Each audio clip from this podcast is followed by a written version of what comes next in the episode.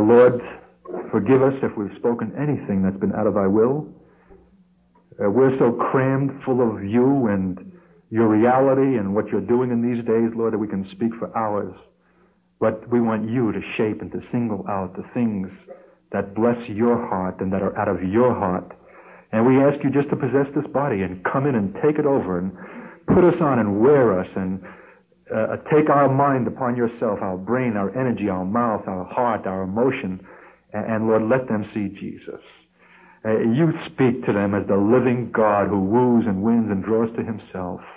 Precious God, let not one who is here tonight have any doubt whatever that they heard from the Almighty God and that their hearts were deeply stirred and that you ministered to them whatever their need. Have thy perfect way. In Jesus' name. Uh, we Jews are so conscious of being prejudiced against, and it's, true. But I want to acknowledge that at least for me, I'm cap- I was quite capable of my own prejudices. I had quite a thing going against the Goyim all my life. And I wondered what I could ever have to do with those people who are light complected and sandy haired and have freckles and come from the Midwest. You know, the gap was so enormous, I could never see any basis for bridging the gap. And I said, on top of that, I was a man of very intense anger and hatred as a result of the war. And I said, isn't life ironic that a, man of this nature would, during the Korean War, be sent to, to Germany to live in the bosom of the people that he would despise? And then I went on to describe the experience I had there. After being there for some months, I, I came to see the tremendous similarities between German life and Jewish life. Uh, their German is so much like our Yiddish and they they like good food and drink and talk, and that's just so Jewish. We they call that Gemütlichkeit, and I love their medieval towns and cities and the sense of antiquity that's centuries old. It really touched my heart. It was America where I always felt like a man without a country. And the more I came to be drawn to this people, the more I could not understand how they could have done what they did. The fact of the Holocaust of six million Jews being turned to ashes and to soap in the 20th century was for me the single greatest brute fact of our age. It, it, it, tra- it transcends any other uh, consideration. It's so stupefying that this was done in our age of enlightenment and progress, not by some barbaric people, but by the most eminently civilized people on earth. And I never had an answer for that, and it was just, I was like a, a pot on the stove, boiling, seething, frothing over. There was a canker in my heart and it came a Jewish holiday. You notice how the, we, we call the holy days holidays? How, how the devil has pulled out from under us the two most sacred events of the year, the two most Jewish events of the year, Christmas and Easter, and he's made of them holidays and shopping sprees and orgies of paper and plastic and ribbon and tinsel and junk. I tell you, I dread the Christmas season that's coming. It, it makes my soul to wince. We have a God who's holy. And excuse me if I'm going to ramble back and forth, but God's just dropping things into my heart. When we lived in Kansas City just a few months ago, I picked up a girl at a home for unwed mothers who was going to be our babysitter that night. And it was the Christmas singing season, and I was humming a Christmas carol, O Little Town of Bethlehem. And this Jewish girl said to me, I didn't know she was Jewish. She said, please, Mr. Kent, she said, I, I wish you wouldn't uh, sing those songs. She said, uh, uh, it makes me feel so nostalgic. She said, I'm a Jewish girl who has always been very strangely drawn to these Christmas songs, and it bothers me. I turned to this kid. I said, if you really understood, Christmas is the most Jewish event of the year. O little town of Bethlehem. Had we known that in Micah, our prophet, in the fifth chapter, in the second verse, that God had said to us, but out of thee, Bethlehem Ephratah, though thou be little among the thousands of Judah, yet shall he come forth unto me, who is to be the ruler of all Israel, whose goings forth have been from old, from everlasting. But we didn't know. We didn't know what the prophets wrote. And that's why Jesus said, if you knew Moses and you knew the prophets, you would know me, for they spoke of me. But that Jewish girl's uh, problem was mine. We never read the prophets. We never opened the scriptures. Karl Marx I read, and Sigmund Freud I read, and Erich Fromm I read, and every modern commentator I read, and every writer of seductive literature I read. But the book of the living God, that I never opened. Beneath my contempt an offense to my intellect. So I was an atheist. You know, atheism is the only intelligent position if you've never been exposed to the reality of the living God. If you've just had a bland church or synagogue exposure, I believe that, uh, that atheism is the logical consequence. I never saw any evidence for God whatever. Seven years at a Hebrew school and widely exposed in traditional Jewish life. No, I don't remember anyone ever speaking about God. It was the kind of the unspoken thing. You don't, it's an embarrassing subject. You don't talk about that. And I was desperately in search of meaning and truth. And by the time I was a 15 year old kid in, in Brooklyn, I was already uh, assured that the answers for my life were neither to be found in Jewish religion or Gentile religion. And I wondered why people were even getting excited about religions and denominations when there's no God. If there's no foundation, why are you bothering about a superstructure?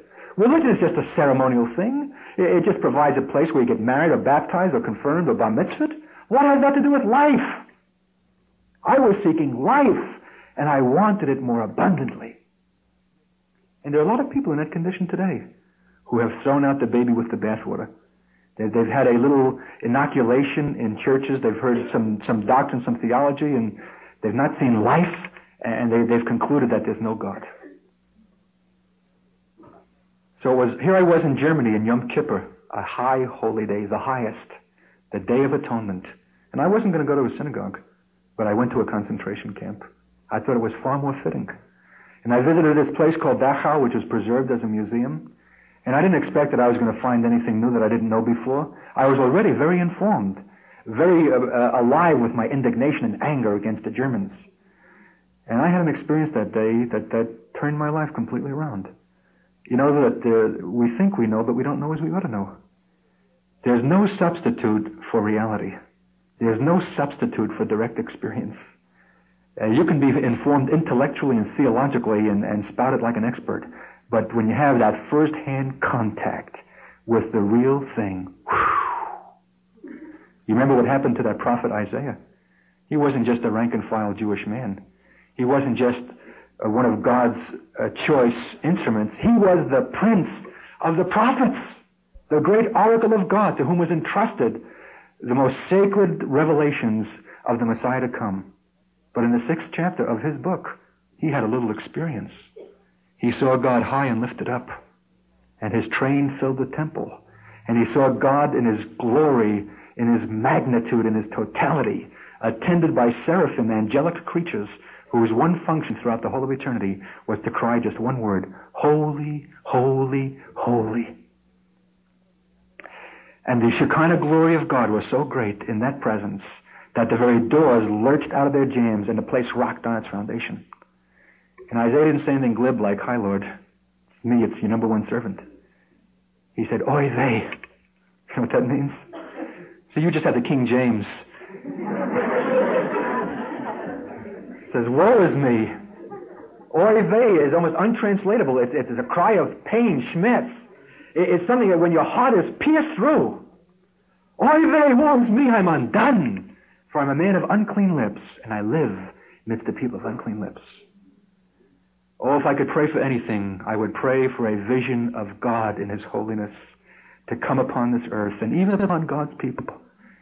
That our, we might be conscious of the taint on our lips, and we might be conscious of our easy talk and our glib and unctuous phrases and our religious motions and our easy catechisms and all the rest, and fall on our faces before Him and cry out, Oy vey, I'm undone. And then we would have a remedy. He would take the taint and the iniquity from us by the call from his altar.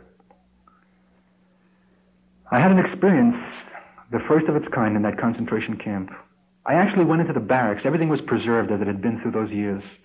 And I, I ran my hand over the wood bunks, and I could picture these gaunt skeletons that had been herded together there like sardines once upon a time. And I walked down the company streets. The whipping posts were in their place. The commandant's office with the exhibition tables, and you could look through and see the photographs of mounds of hair and fillings from teeth and eyeglasses and tattered uniforms, implements of torture. What, uh, it was a museum of horror. And, and, then I went into the gas room, and the jets were still there, and the sign in German, the door with the bolt, that uh, uh, uh informing these prisoners that they would receive a shower to undress, and then right adjoining that was the factory of extermination. with the ashes still in the place in the ovens and conveyor belts. And I went outside, I put my hand on a smokestack, and I was undone. I was a slick hotshot in New York, full of brittle little, little information, but I didn't know as I ought to know. The tragedy was so overwhelming. The reality of seeing the bones and the ashes still in their place and picturing this smokestack that used to belch 24 hours a day just did me in. My brain shorted, my, my nerves, my heart, my emotions. I, I, I stumbled and staggered out of that place like a drunk man. And I found myself on a train. I didn't even know where I was being taken. I didn't care. I was numb with pain. I had my face pressed to the window and I was being whisked back to Munich, one of the glorious cities of Germany. Seminaries, concert halls, opera houses, museums, libraries, churches, all the paraphernalia of civilization. And right in the shadow of that civilization, this most unspeakable death. And I had my face pressed to the glass, looking at the Bavarian countryside whizzing by, and the beauty of it just pierces your heart. It's not like New Jersey. Uh, you've got to see it. I mean, these Germans, they must go with a vacuum cleaner in their forests. Uh, there's not such a thing as a crumpled cigarette pack or a, or a, a piece of wrapping from, a, from chewing gum. I, it's glorious. And I thought of all of the, the genius that this beauty had inspired, the Mozarts and Beethovens and Fichtes and Hegels and Nietzsche's and Schopenhauer's and Goethe's and Schiller's. There's no end to the composers and the poets and the artists and the philosophers that this same Germany had produced. And I couldn't for the life reconcile how a nation that could produce this genius could also produce this horror. But I tell you people that that is the lesson of the 20th century. God is trying to tell us something our civilization has failed. And we're more cruel than animals when we're forced in desperation with our backs to the wall. And those of us who used to cluck our tongues at the Germans and say, well, that was a German crime, those Germans, World War One, World War Two, a little surprised when after World War II we learned about the French in Algeria hanging men from their thumbs and pumping water into men to force confessions. Why, French, they're, the ones who originated the exquisite culture. And then we learned about our own boys and our own massacres. You know that there's no man good, no, not one.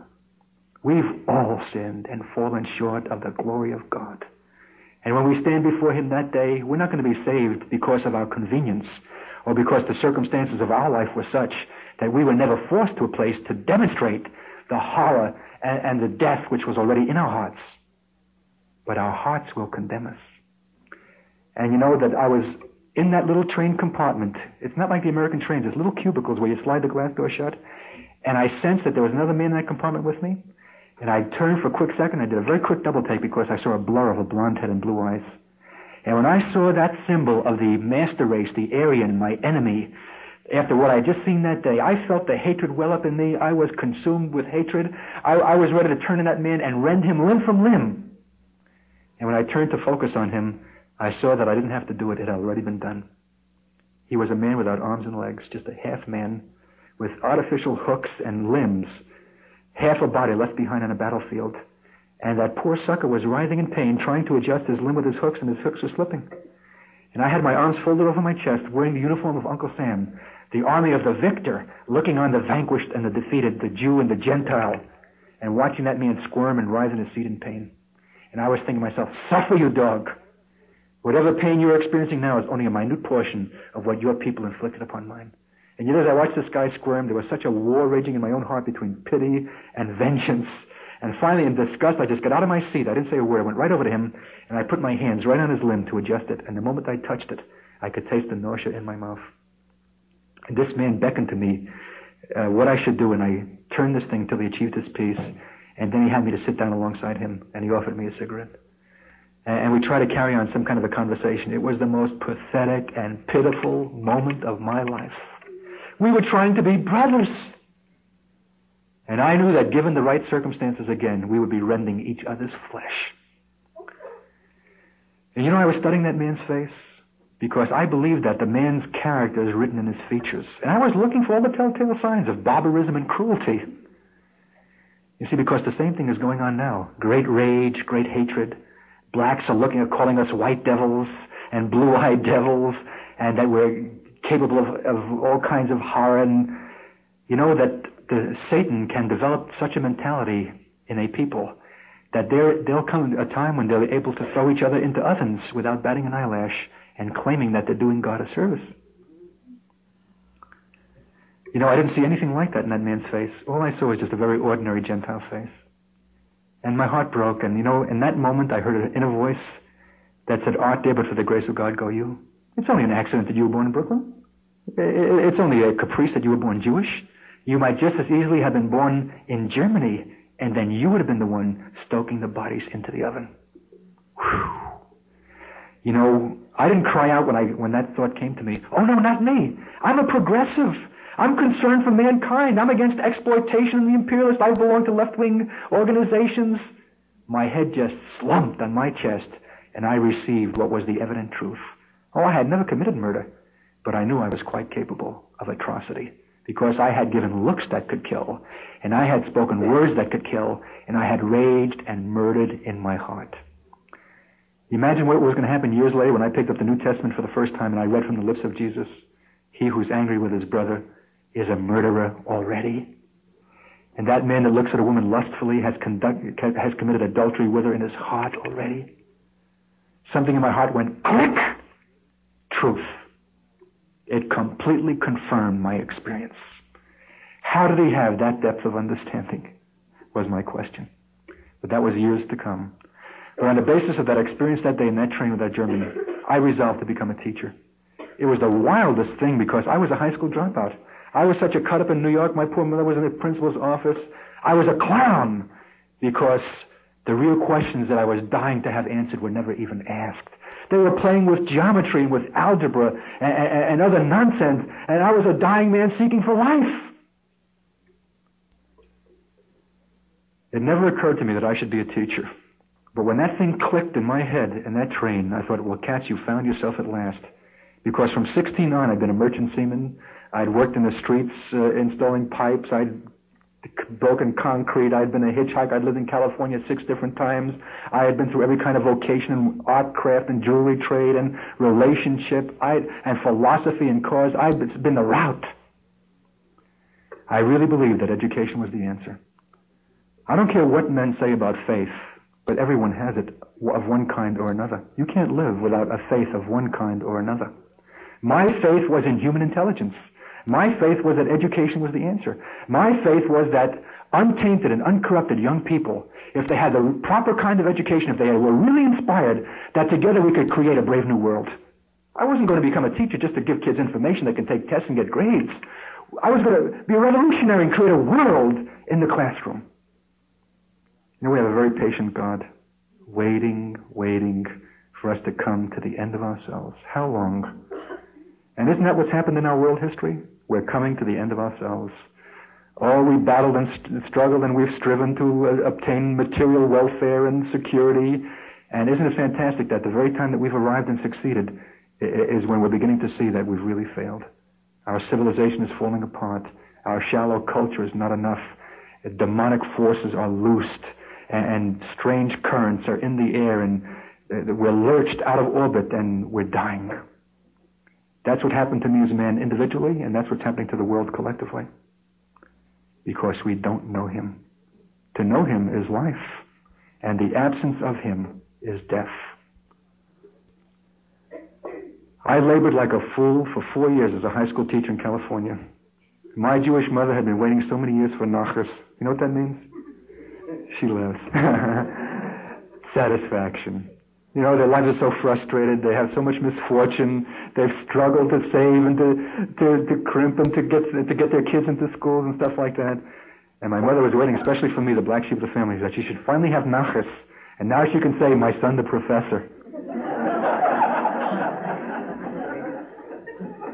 I allow her a little exaggeration, you know. And she could throw out her chest with pride. She didn't know what I taught or why I taught, but she could say, my son, the professional. And just when I gave every appearance of succeeding, finally at the age of 34, when you would expect a man to do it, and I was being congratulated by my students and by my colleagues, I finally came to the realization that I was an utter and dismal failure. Because nothing fails like success. It was when I finally arrived and achieved my goals that I realized that I was nowhere. And I began to suspect that these kids were not innocent and untainted and uncorrupted. Fantastic what human nature is, whether it's seeking power, whether it's seeking preferment, whether it's seeking wealth, or even when it's seeking grades, how it will reveal itself. And I began to see how hollow, how cheap, how inadequate our humanist slogans are about human brotherhood, about our belief in human perfectibility, when I was getting a glimpse of nature as it really is. Oh, my kids could cry. They, could get excited about Biafra, and they can get a tear in their eye about uh, some underprivileged people. But I saw them where they really lived. I knew them when they really trembled. And the great crisis was not Biafra. The great crisis was being flat-chested. Whew. That was the real situation in a person's life. That was where they trembled to live. Or a pimple on a nose. Or the failure of a boy to pick them up for a date. Or inadequate horsepower for their cars. Or their immediate future. You know, we adults needn't look down contemptuously on those kids because we're not one whit better. How do we look when we go to the new car showrooms and open those doors those Buicks and Oldsmobiles and Pontiacs and smell that upholstery and chrome and we have such an ecstatic look in our face? Where your heart is, there are your treasures also. As God looks down upon us, we're all children, every one of us, misspending our lives seeking for the things that do not profit I became so disillusioned when I began to see these realities, and the, the final crusher was this. I, who was so artful in speaking all of the slogans of the world, and who, whose heart palpitated for all of the oppressed and the exploited, and who could point his finger with self-righteous indignation at the imperialist, I was beginning to see I was doing a pretty good job myself of being an imperialist and an exploiter. It, the whole thing is in the human heart. What, what is imperialism but what we carry on in our beds with our wives, with our children, with our colleagues. It's the human dominance. It's, it's possessiveness. It's the desire to assert ourselves. And I was beginning to see that my classroom was not just a classroom, it was a miniature universe. And the same forces that raged outside were raging inside, and I had no answer. And I came to the end of myself and I stopped teaching. I had nothing to offer my students but the sense of grief that I had for a world that was teeter-tottering on the brink of annihilation, and we had no answer. And I took a year's leave of absence. I remember talking to my best friend. I said, there's a reason for my taking this trip I can't even understand. I feel a tremendous inner compulsion to break every connection that I have and just thrust myself out in a, in a live stream and see what will happen. And I didn't travel first or second or third class. We teachers aren't that well paid. I traveled for 14 months as a hitchhiking bum, standing by the side of the road doing this. And what an education I got in the drizzle and the rain as I watched those cars drive by and I saw those blank masks and those slash lines for mouths whose consciences I had pricked because I was standing there but they didn't have the courage to stop. And just before they got to me, I'm sure that they were telling themselves about human brotherhood. It's not what we speak, it's not our glibbunctious phrases, it's the reality. But you know that strange people stopped for me? I'll never forget a man who stopped for me in Switzerland in a brand new car. And he, he, didn't just wait behind the wheel and give me this bit, hurry up, fellow, I'm doing you a favor. He got out of the car and he greeted me at the side of the road, beaming from ear to ear. You can imagine what my first suspicion was.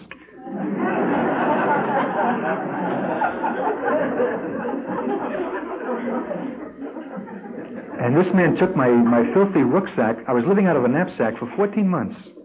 And the fantastic thing was I didn't use half the things that were in it. I was learning to live on one meal a day, and I was never healthier. And I just be, I, I caught a glimpse of just how glutted and crowded and jammed our life is with goods and things, and we have every kind of excuse why we have to work, and our wives have to work, and we have to keep up with this and that, and we have no time. I would to God that you would know every Jewish person that I've spoken to would say, I don't have time to inquire of the things that you're representing to me. Busy, busy, busy. This man took that filthy rucksack and tossed it in the back seat of his car, and I winced when it hit the new upholstery, and I looked at his face. He hadn't even noticed.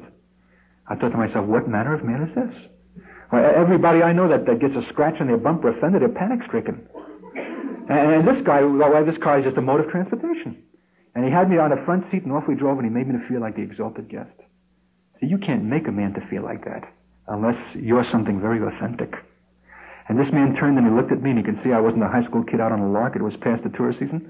He said, why are you traveling like this in German? And, and so well as I could, I tried to explain. I was a modern man whose life was broken at its foundation. I was seeking for the deepest answers to life. And for some strange reason, it just came right out of my mouth. I told this man I was Jewish. That's something I didn't ordinarily share with Gentiles. And I saw the most amazing reaction. Why, this guy began to glow like a neon tube. As if being Jewish was somehow something special. Every other Gentile just grunted or nodded or went silent or worse. This man insisted that we stop for refreshments at his expense. And we had a conversation that day that I'll never forget. If you're wondering, how do I speak the things of God and Christ to my Jewish neighbor and friend? Are you really loving? Is the love of God palpitating in your heart? Or are you afraid to bring offense? Sometimes the loving thing is to be willing to run the risk. This man was willing to take the risk with me. He loved me so much, although I was a stranger to him. And it didn't begin by him giving me all kinds of brittle answers in the four spiritual laws or taking me by the lapel or showing me John 3.16 or asking me if I've been washed in the blood of the Lamb. I would have been immediately turned off. It began by me doing all the talking. And he was the most wonderful listener I had ever met. You know, he wasn't just hearing me. He was actually receiving my grimy and painful life into his own. His hearing of my life was an act of love. And I found myself pouring out to the stranger details of my life that I had not shared with members of my own family and closest friends. And I finally came to the end of myself. I expressed my weariness, my exhaustion, my hopelessness, my futility. And I looked at this man and I thought, now what is he going to tell me? Philosophy, ideologies? I mean, I've been through the whole bit. There's nothing new under the sun. He said, Art, do you know what the world means? I had that cynical expression on my face, like I double dare to tell me what I said. He said, Art, what the world needs is for men to wash one another's feet. I'll never forget when I heard that one utterance. Something in my heart went pow, and I began to stagger and reel back. I went speechless. I stuttered. I, I, I couldn't get two words together. My head was swimming, and before I could recover, I had a vision of all the proud, arrogant people of the world bent, washing the feet of the lowly and the despised. And to my amazement, it wasn't just the bourgeoisie or the middle class or the WASPs or the Caucasians or the Gentiles. But the Art Katzes of the world were down there. They were the arrogant and the contentious, strident voices filled with self-righteous indignation. And something cried out of my heart, Eureka! Katz, this is it. Overnight, bloodlessly, by a spirit of humility and love, the world can be transformed. And the saliva began to run in my mouth, and this man went on to tell me about the gospel of Jesus Christ in German. I was 34 years old, I had lived an entire life in a so-called Christian country, and I was hearing the gospel for the first time.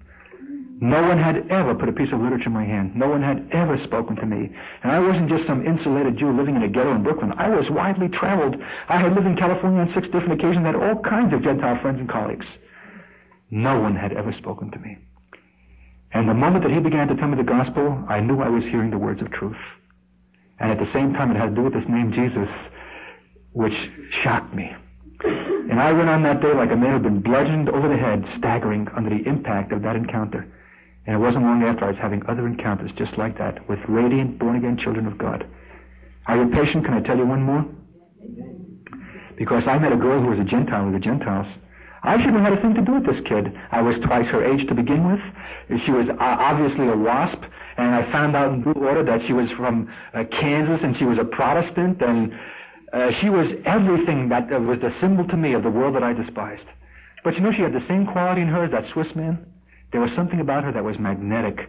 There was something so warm that drew me. And her friends had left her for the day. She was an American kid on vacation. And we went hand in hand and walked the woods surrounding this European city. And I was probing this kid's motives. I said, look, how come you've been kind to me? How is he not afraid of me? I'm a stranger. And this kid would just answer these questions in the most simple way as you expect a fine Christian girl to do. And the more she spoke about God, the more exasperated I was becoming. I don't like that kind of talk. And finally I thought to myself, okay, kid, you've had it. I stopped and I hitched up my sleeves and I thought I'm going to give her my famous $64 question. Because when I wanted to alleviate boredom, I would go out and find the so-called Christians and engage them in debate and wipe them out. I had not yet found one who could really defend his convictions. So what was this little kid to me? I'd roll over her like a steamroller. I said, now look, and I, I, got my engine all revved up. I said, you've been talking about God all afternoon. I'm sick of it. But just let me ask you one question. How do you know that God is? I felt so small. I'm going to watch this. Here comes a little brittle answer, you know, they learn in Sunday school. I'll crush her. That kid didn't even hesitate for a moment. She looked up at me with that face, and she said, Archie said, I know that God lives. He lives in me. You know what happened to Art Steamroller? Stopped, dead in its tracks. And the same thing happened again. My heart exploded. I could feel the pieces fl- flying around inside my chest. I staggered and realized I went speechless again. I was undone. And I was trying to think, what did she say? What was so powerful about that? What was so intellectual? What was so theological? And then it dawned on me what it was. It was simply true. God has called us to be a light unto the world. And I saw the light and the life and the love beaming out of that simple Gentile kid. And my heart was pierced through. I was twice that kid's age, twice as educated, twice as traveled. But I knew in that moment she was in the light and I was in the darkness. You know that God says in Romans that He's waiting for you to move my Jewish people to jealousy? Not by your fantastic churches and cathedrals and eloquent ministers, but I tell you, with a low ceiling place just like this, and a high ceiling voice just like like his.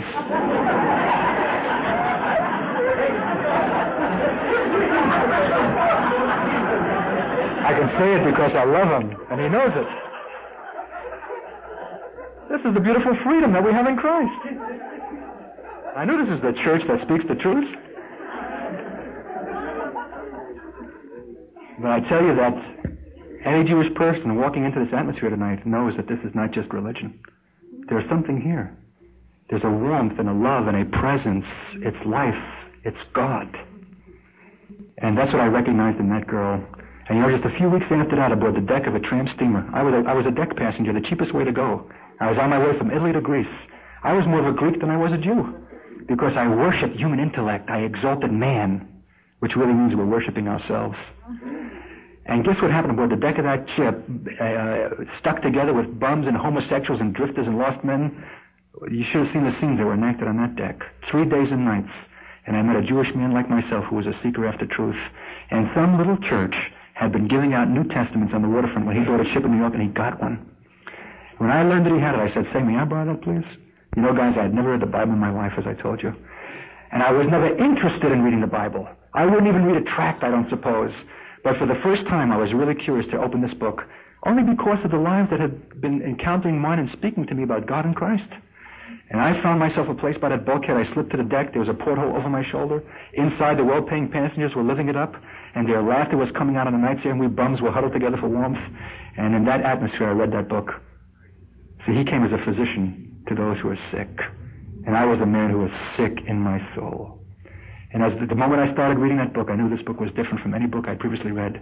It had such a compelling authority, and I was so drawn to the personality of Jesus. I didn't know who he was, but I knew in my heart that everything that he represented was everything that the world desperately needed. I understood immediately why he was in conflict, not with the broken and the lost, and the, but, but those who were presumptuous and proud and religious, for whom he was a threat. And I, he, he had been making the most fantastic claims. I never heard a Jew speak like that.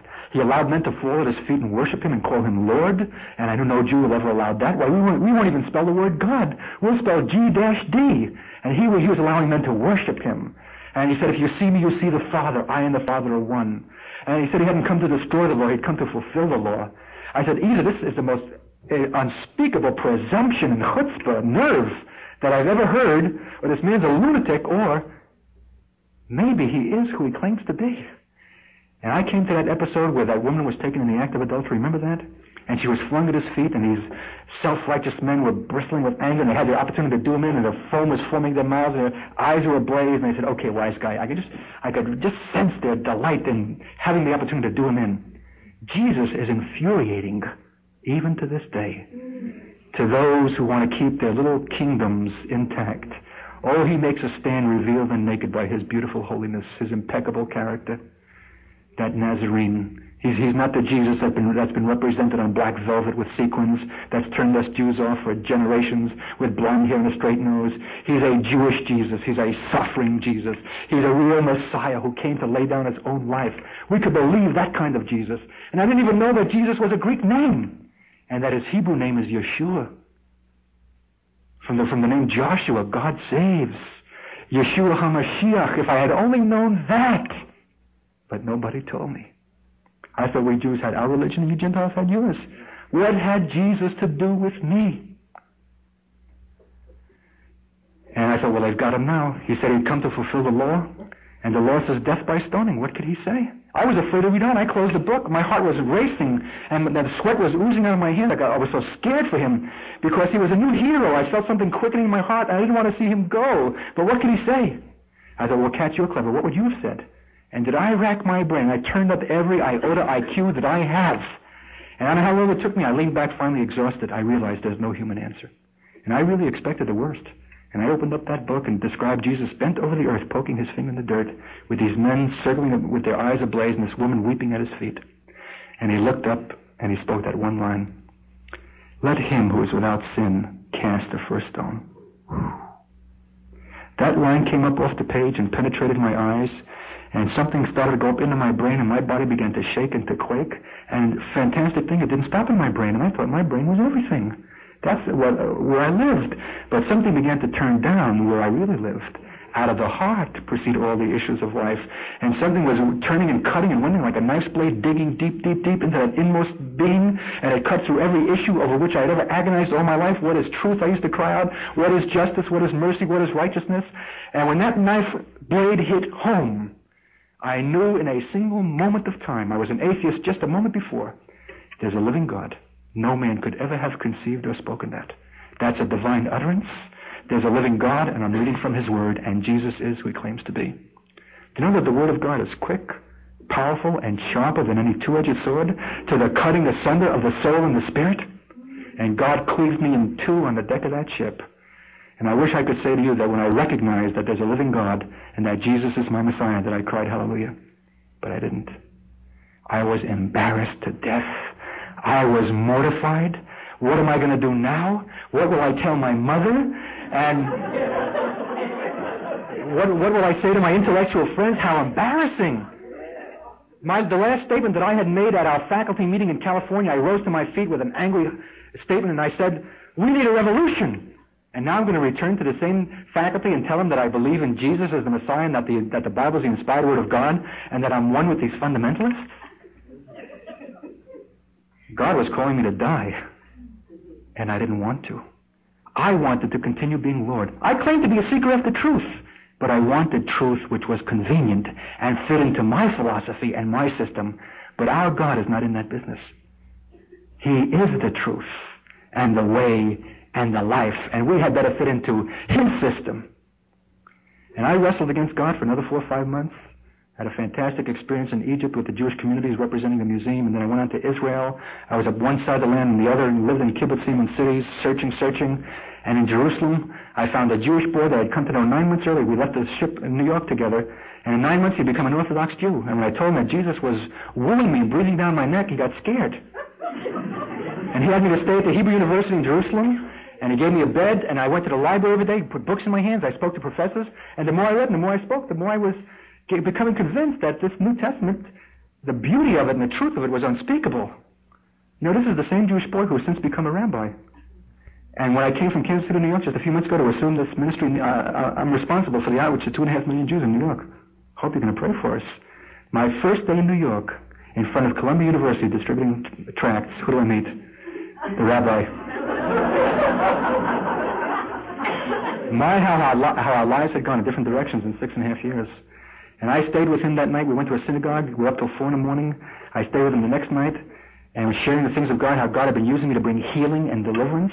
That I'd seen people healed from epilepsy, from uh, cancer, from uh, blood uh, conditions, uh, people delivered from anxieties and fears and distresses, and just the most fantastic miracles.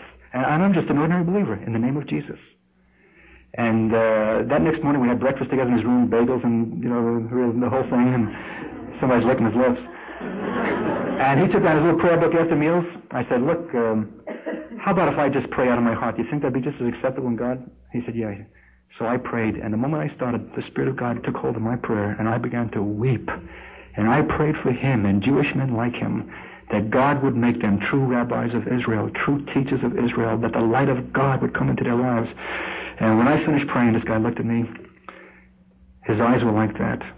He said, Artie said, here I am, a, an Orthodox rabbi, and I can't say for certain that I believe that God even exists. And he says, you're a Jew in the tradition of Elijah. You know, that's the only way to be a Jew. It's the only kind of Jew that God has ever contemplated one who's bold for the God of Abraham, Isaac, and Jacob. Elijah said, As the Lord my God liveth before whom I stand, it shall not rain but according to my word. And I tell you that the age of apostasy is again upon us. And God is looking for Elijahs, men who are going to be moved by the word of God, who will be immediate to obey when he tells them that he's going to go feed them by ravens, and who will confront the Ahabs of this word, world without the slightest trembling and fear, because they know that the God before whom they stand lives. So he put me on a bus one day, six and a half years ago in Jerusalem, that same boy, to visit a Hasidic Jewish community, pious Jews. I never got there. Put me on the wrong bus. I got lost. And I was in a section of Jerusalem I didn't know. I'd taken that, that bus many times to downtown Jerusalem. I don't know how it happened. Even to this day, it was pointless to go on. I walked out of that bus and I walked into the first store I could find, and the woman made me a map, and I was just about to leave. I noticed there was a bookstore. And I took a look at the, at the titles, and I stopped dead in my tracks. It said New Testaments, Bibles, and Christian commentaries. I turned and looked at that woman's Jewish face. I said, What is this place?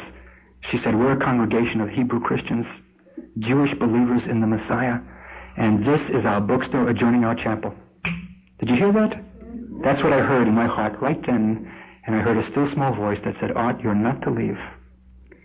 I, I like to obey that still small voice. And I stayed for five days with these Jewish believers. There was a Pentecostal congregation of Jews.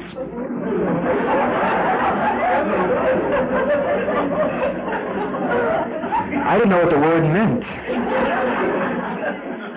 But I saw Jews praying with such power and with such authority as if they really knew God.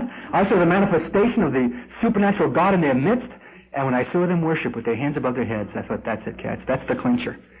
You can't learn that in Sunday school. You can't do that by rote. Something has got to happen in here, and that's the uh, result of the overflowing heart that truly knows God.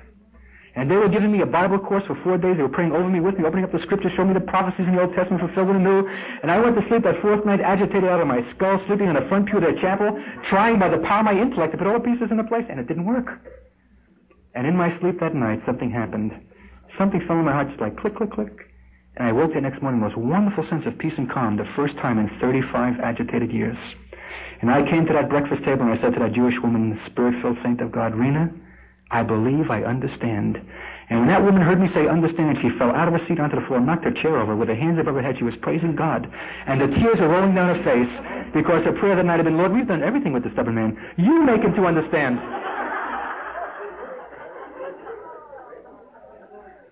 You know what God showed me in my sleep that night? He'd take me by the hand as a child. Unless you come as a child, you're not, you can't enter the kingdom of God. My intellect, my presumption, my pride, my experience had nothing to do with it. And he was leading me step by step, encounter by encounter. It was he had picked me up off the side of the road. He had put his book in my hands. He had brought me to this crossroad in Jerusalem. And now it was put up or shut up. Receive or reject. I could have made a lot of excuses. I didn't understand the virgin birth. I didn't understand the Trinity. A lot of theological difficulties. But I understood only too well who it was who was speaking to me out of the pages of this book. He lives. He's a living Messiah. He speaks as no Jew ever spoke. He said, Art, if you see me, you see the Father. I and the Father are one, and Art, no man ever comes to the Father except he come by me. I bent my neck that day. Oh, it was hard to get the words out of my mouth. First prayer in 35 years. I never bent my neck to anyone, proud, arrogant, but I was bending it before the only one who deserves our complete loyalty, our allegiance, our heart, our life the God of all this world, the God of Abraham, Isaac, and Jacob, in the Messiah Jesus. And I said, Lord, have me. I don't understand fully what you did on that cross, but I receive it. Forgive me and cleanse me and come in and possess this life and do with me as it pleases you. I didn't feel a thing after that prayer. But from that day on, day by day, I began to sense something new working in my heart and life. I couldn't curse for the life of me. I couldn't get angry. My bit of vocabulary just went like that. And God was working and needing a new character, a new personality in me. Gentiles have been a blessing in my life. Those that are filled with the Spirit of God and know Him. When I returned to the teaching profession, I lost every one of my friends. They had a, a, a get together for me that first night back in California, and they had one of their hot intellectual discussions, and I was completely out of it for the first time. And about midnight, someone turned to me and said, Art, what's with you? You're usually in the thick of these discussions. I, I said, I'm sorry, but I just realized that these, this discussion is completely irrelevant to life. I had never seen that before. It was just hair splitting over something totally inconsequential. And they said, oh, well, what do you think is consequential to life? What do you think is relevant to life? I thought, dun, dun, dun.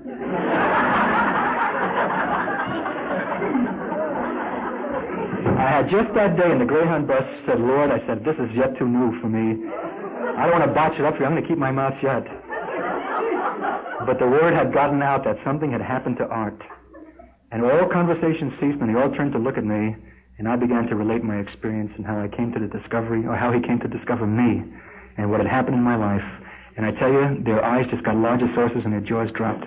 I was told that I had gone off the deep edge, and that I needed a psychiatrist. And everyone who was telling me that were people who were seeing psychiatrists one, one two times a week. And I was, I was sitting there with a beautiful piece of God in my heart, and here these people cheating on each other and their wives and husbands and every filthy thing to advance themselves in the academic world. And I'm the only one sitting here with peace and they're all agitated, discordant lives, seeing psychiatrists, and they're telling me that I'd freaked out and gone off the deep end. Every one of those people turned from me. Some with disdain and contempt, and some with real anger, and one with real hatred. The only one who remained was my Jewish friend Art Goldberg. And he was just going to tolerate me, you know, humor me. I'll come out of this, you know. I've been a Marxist, I'll come out of this too. But God saved him before he died in a swimming pool accident.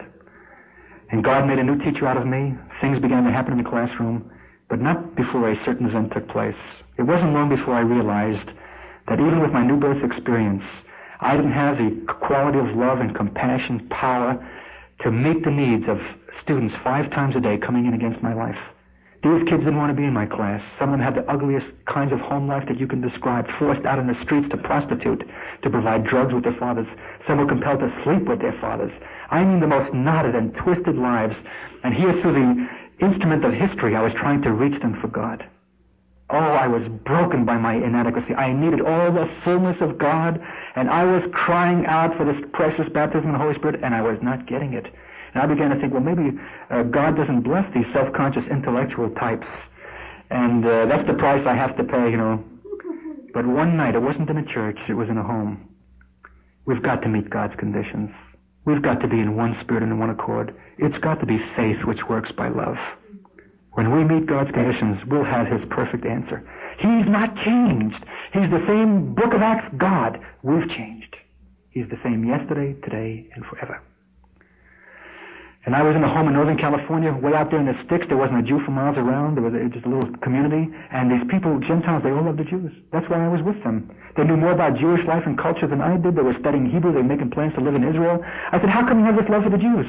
And this woman said to me, I don't know. And she said, but I know that our God loves your people. And to the degree that we have His love in us, we love you also. Did you know that the Jew is God's barometer for the Gentile believer? How are you feeling about the Jewish people tonight? Because in the natural, we don't commend ourselves to you. We're much too successful to be liked. right? There's only one way to explain your love. It's supernatural. That's God's perfect way. And in that beautiful atmosphere of love, we've been speaking about the things of God. It was time to go home. We all stood to our feet, and somebody said to the host, "Okay, Bob, you pray." And if anybody wants to follow, let them do so. I thought, well, not me. I'm too self-conscious. I'm I was one, at that time one of those self-conscious Christians, you know, who didn't like to pray a aloud, even say grace at the table. And so Bob prayed, and nobody made a move to leave. And I began to sense a very strange something happening in the atmosphere, like a hush, and a presence came into that room. And then Bob commenced praying again in tongues, and one by one they all followed. And I had my eyes closed, and I was beginning to cry. And it sounded to me like I was in an ancient synagogue, and they were wailing in Hebrew. And I was a man who wasn't given to crying. I could count the times on the fingers of one hand. I was so hard. I had been through so much. I had been knocked from pillar to post. I had been betrayed by women. I was a rock. And I was weeping because of the presence of God. And their prayer stopped, and they all with one voice turned to a Jewish girl, an Israeli girl who had just received the baptism a weekend before. They said, I believe, Jaffa, that you ought to lay hands on Art. Well, I was in real competition with that girl as a Jewish believer. But I went right down on my hands and knees on that living room floor. I didn't care what I looked like. I was so desperate. I needed God so badly. And my prayer that day was, Lord, except you touch me, except you bless me, I die. That's what he was waiting for. I had to get the dross out of my life, my phony crocodile tears, my anguishings at the altar. I knew now what I was really doing. I was looking for a spiritual status symbol. I just want to say, well, I received the baptism also. I, I'm in. You think God's going to honor cruddy motives like that? He's got to work with us. What a patient, loving God until we divest ourselves of all that and we're so desperate. Lord, except you touch me, I perish. The moment that that girl touched me, pow, something broke from around my chest. It felt like bands being loosed. And I began to suck air as if I had never truly breathed. Just taking it in in great gulps, and I was weeping uncontrollably. I knew that if God had touched me even an iota more, I would have died. I could not have taken the glory of it. And in that same moment, I, something collapsed around my heart, and God made me to know that it was a wall. And that wall was a lifetime's accumulation of resentment and anger and bitterness that had been stored up in my heart and coagulated and become hard and developed as a rock around my heart, between my heart and the hearts of men and the heart of God. And when He touched me, it collapsed. And for the first time in my life, my hands were above my head. I didn't care what I looked like. The water was running down my face, my nose, my ears. I was sobbing, choking, and spluttering. I didn't care and my, I was praising God for the sense of freedom and exhilaration, and with every heave and sob of my crying, out came this filth and this granulated junk that was breaking up into pieces and flushed out of my mouth until I stood before God with my hands above my head, immaculate within. And in that minute, something either came in or welled up within me and began to rise up. I knew it was the Spirit of God. I knew it was love. And when it reached my head, my English language parted, and out came a language of heavenly praise. From that day to this, I've been God's fool. God took out of my heart by one touch resentment, anger, bitterness, all the kinds of things that are sweeping over our earth today between the races, between generations, at our, on our university campuses, in our cities, in the nations of the world. We need God. We need the reality of the living God. We need to be touched of Him. And you know how it works? I wondered why God saved me. I knew that He had blessed me through the ministry of Gentile people who picked me up off the road, who had laid hands on me, who had uh, brought me into the baptism of the Holy Spirit. But one day in the church in California, I was giving this testimony, and when I finished, some people came over, and among them was a roly-poly Gentile woman, nothing any special to look at. She said, Mr. Katz, you don't know me, Brother Katz, but you had my daughter when you first began teaching at the high school. And she used to come home from school every afternoon weeping over you, knowing that you were a radical and an atheist. You know what kind of prayer touches God? The effectual, fervent prayer of righteous men and women. It's not your pumped up fleshly emotion which soon enough subsides. It's the burden and the passion of God which is manifest in the life of that person who is walking with Him righteously. Let's begin to praise Him, shall we? Doesn't He deserve our praise? Let's raise our hands and exalt the Lord. Create the conditions fulfill His word. God inhabits the praises of His people. Did you know that Judah means praise? And that to be a Jew, spiritually, is to have that heart circumcised that enables us for the first time to worship Him in spirit and in truth. Shall we give Him praise? Hallelujah. Glory to Thy wonderful name. We praise Thee and magnify the name of the living God. We thank you for the Messiah whom thou hast sent. We exalt the name of Jesus. It's that name above every name where, where a man may be saved. Hallelujah, gracious God. We worship you and we praise and we wait on you for that day when every knee will bend and every mouth confess that Yeshua is Lord, Adonai, to the glory of God the Father, the God of Abraham, the God of Isaac,